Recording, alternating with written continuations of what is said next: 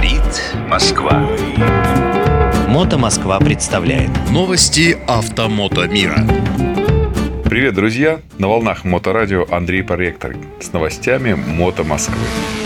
Что произошло в этом холодном, морозном декабре? Какой-нибудь ледяной дождь? Или все-таки кто-то катается на мотоцикле? Сейчас обо всех новостях столицы и не только поподробнее. Яркое, заметное, непередаваемое событие. Вау! Бумажный журнал. Бумажный журнал. Байкерский журнал «Свободная дорога», который выпускает великолепная Анна Чернуха, увидел свет. Вот этот номер, которого все ждали. Представьте себе, могли ли мы когда-то предположить, ну, например, году 2014, что не будет ни мотоэксперта, ни моторевью, ни журнала мото, не будет ничего, и останется тот самый байкерский журнал «Свободная дорога», который выпускается маленьким тиражом и распространяется в основном по своим. В этом декабре этот журнал вобрал в себя лучшие статьи и материалы от журналистов, мотоциклистов, от каких-то специалистов. Ну, слушайте, стихами даже заговорил. В общем, други, там есть даже моя статья. Я писал о байкерских нормативах. Когда-нибудь обязательно запишу про это отдельную передачу. Но самое главное, я не рассказывал, что можно проехать полторы тысячи, две тысячи за 24 часа или за какое-то другое время очень подробно. Я отвел время для того, чтобы объяснить, почему люди это делают, а не как они это делают. Объяснить саму культуру вот этого вот мероприятия под названием «Осяду-ка я куда-нибудь, поеду и потом зарегистрирую, получив нашивки». Последний ископаемый журнал «Свободная дорога». Ну, в общем, помните, как было в том самом фильме, который назывался «Форест Гамп» когда ребята креветочный флот себе, значит, э, заполучили благодаря тому, что все остальные утонули. Ну, вот так тоже бывает. И мы переходим к следующим новостям. Да, следующая новость у нас интереснейшая, необычнейшая. Один из моих знакомых на своем мотоцикле Минск столкнулся с тем, что облезла краска на баке от пролитого бензина. И за зиму от стояния в теплом гараже заржавел глушитель. О чем он и написал на завод. Что делают настоящие мотоциклисты, когда завод-производитель, находящийся в Беларуси, не отвечает на претензии приличных людей воспитанных? Правильно пишут батьки. Помните, что у президента Беларуси нет других задач, кроме как шпилить и вилить производителей мотоциклов. Напоминаю, что минский мотоцикл недавно был обруган самим Александром Григорьевичем на какой-то презентации, которая широко разошлась на мемасике. За то, что ничего своего на этом мотоцикле нет. кстати, очень справедливо. Действительно, нужно налаживать свое собственное производство, а не собирать э, подразобранные в Китае мотоциклы. Вы помните, что такое вот эта вот отверточная сборка? Это они сначала у себя там собрали полностью, потом разобрали, потом привезли сюда, и, ну, как сюда, в соседнюю страну. И там уже ребята собрали. Фактически это какая-то непонятная работа для обхода пошлин и для создания рабочих мест, и чтобы шильдик наклеить.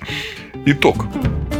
После переписки с Минпромторгом, по-моему, она длилась около месяца, мотоциклисту реально вернули, ну, не то, что даже вернули, а, перед ним извинились, его попросили вернуть запчасти, пораженные, значит, там ржавчины и облезшая краска, ему выслали новые, абсолютно новые, замечательные, великолепные. И все таки радуются, радуются, празднуют. А я вот имею несколько выводов. Во-первых, можно получить замену деталей по гарантии с Минского завода, ну, что круто. Второе. На рынок отправляют технику без апробации и тестирования, проверок и должных испытаний, что, конечно, писец. Объективно говоря, это нестабильное качество в 2022 году меня вообще не устраивает. Тем более за те деньги, за которые это продается. Ну и э, базовым случаем претензий покупателя занимается Министерство министерство, что наводит на мысли о внешнем ручном управлении заводом.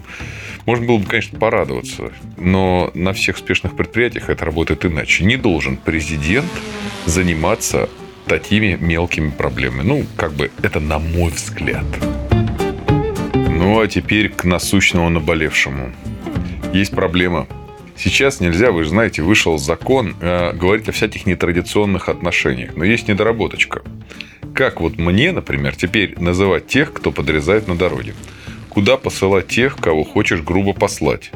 Или посылать исключительно по гендерному признаку? Женщина, значит, на, а мужчин в.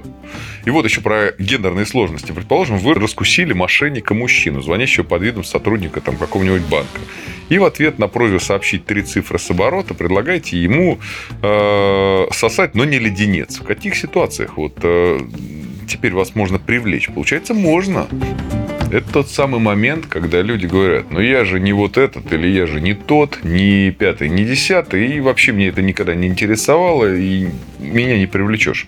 А по факту сейчас, как пройдет какой-нибудь Минпромприроднадзор за текстами на форумах, и как всех чпокнет изо всех сил. Поэтому, друзья мои, будьте внимательны в выражениях, не проявляйте там вот эту вот всю неаккуратность в формулировках. И тем более теперь аккуратнее матюкайтесь. Желательно по гендерному признаку. Ну и на закусищу. На закусищу, не на закусочку. Так вот, опрос. Результаты опроса, проведенного на Мото Москве и в моем собственном канале, в блоге. А, между прочим, проголосовало почти тысяча человек. Вопрос был следующий. Пришла зима, а это значит, нужно подать итоги, сколько километров вы проехали за этот сезон. Итак, теперь приготовились.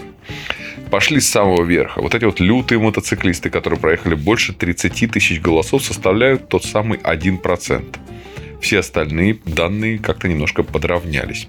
От 20 до 30 тысяч километров за сезон проехало 4%. Вот в нашей ситуации это 33 голоса. А вот все остальное произошло практически ровненько. 10, 15, 8, 10, 5, 8 проехало примерно одинаковое количество мотоциклистов. Но самое большое значение это 3-5 тысяч километров. Проголосовало 154 человека. Не сказать, что это какой-то пик э, очень явный, но видно. Видно, что люди ездят мало. Либо они мало ездили всегда. Кстати, нужно провести такой какой-нибудь опросик. А вот в прошлом году что было? Но факт есть факт все мотоциклисты, большая часть, укладываются до 15 тысяч километров. До 15. То есть, э, конечно, до тысячи ездят там какие-то ничтожные доли процента. Но вот от 3000 до 15 ездит большинство.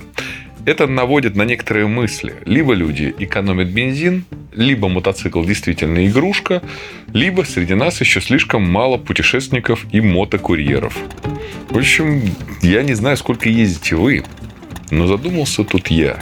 А ведь в 2020 странном году Андрей Геннадьевич Проректор проехал всего-навсего 8,5 тысяч километров. А еще тут даже. Это суммарно со всеми пробегами.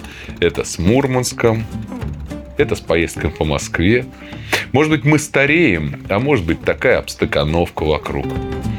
Короче, давайте понадеемся, что в 23-м у нас будут и длительные пробеги, и веселые интересные путешествия, и множество безопасных и спокойных поездок по стране и по своим любимым городам.